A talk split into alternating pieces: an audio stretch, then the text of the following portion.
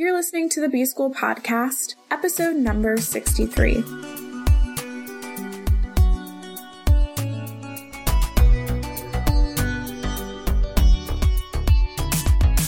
Welcome to the B School Podcast. I'm your host, Taylor Elyse Morrison, and I'm sharing my journey of learning, unlearning, and growth in the hopes that you can do the same. Today's theme is spring cleansing your commitments. I've mentioned on the show before that there's just something about the month of April for me where I finally feel ready to quit things. There are these commitments that I will gather up throughout the year, and in April, something in me just says, oh, You gotta let something go, Taylor. You gotta let something go. And today I want to invite you to do the same. I'm going to take you through an exercise that I've done before. I remember walking one of my friends through it. She was feeling so overwhelmed. And so we sat together and she wrote down everything that she had going on in her life, all the commitments that she had. She was in grad school. She had a nonprofit. She had multiple side hustles. She had like a partner. She just had a lot going on, a lot of commitments. And in writing them all out, it was pretty easy to see what needed to go, what needed to be cleansed and removed from her schedule, and where priorities could be shifted.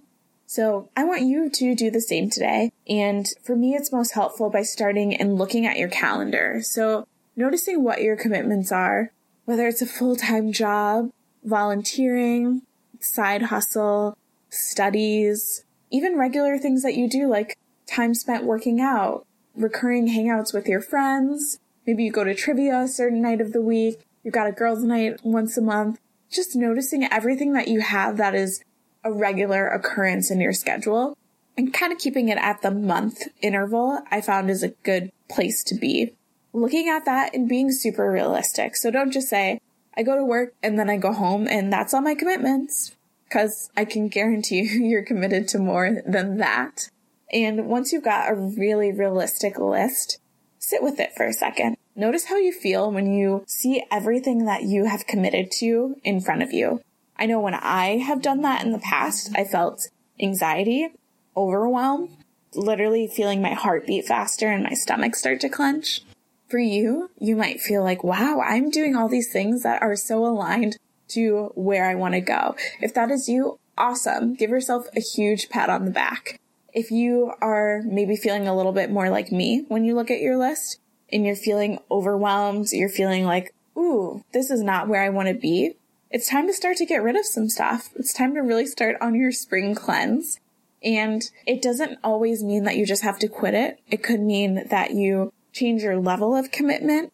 Maybe if you're on an associate board for something, you just downgrade to being a regular volunteer or a more active donor. That could be a way to move things around.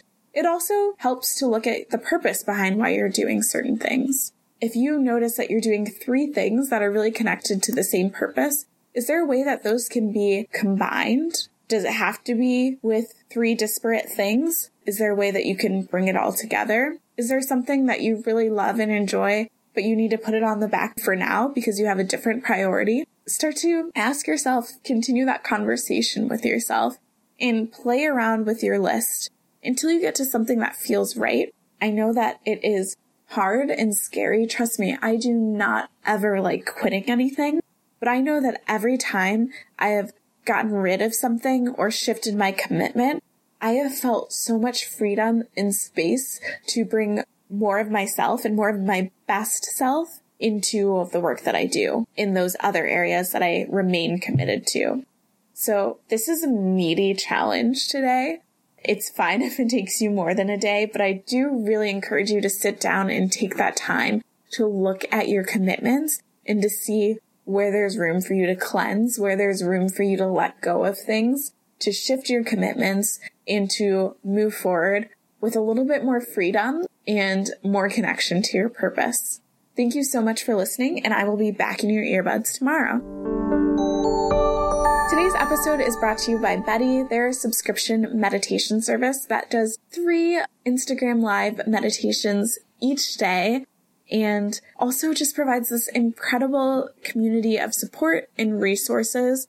I have been using Betty for the past several months and I can't say enough good things. So if you want to try it for yourself, I've got a free month for you. Head over to taylorelyse.com slash Betty.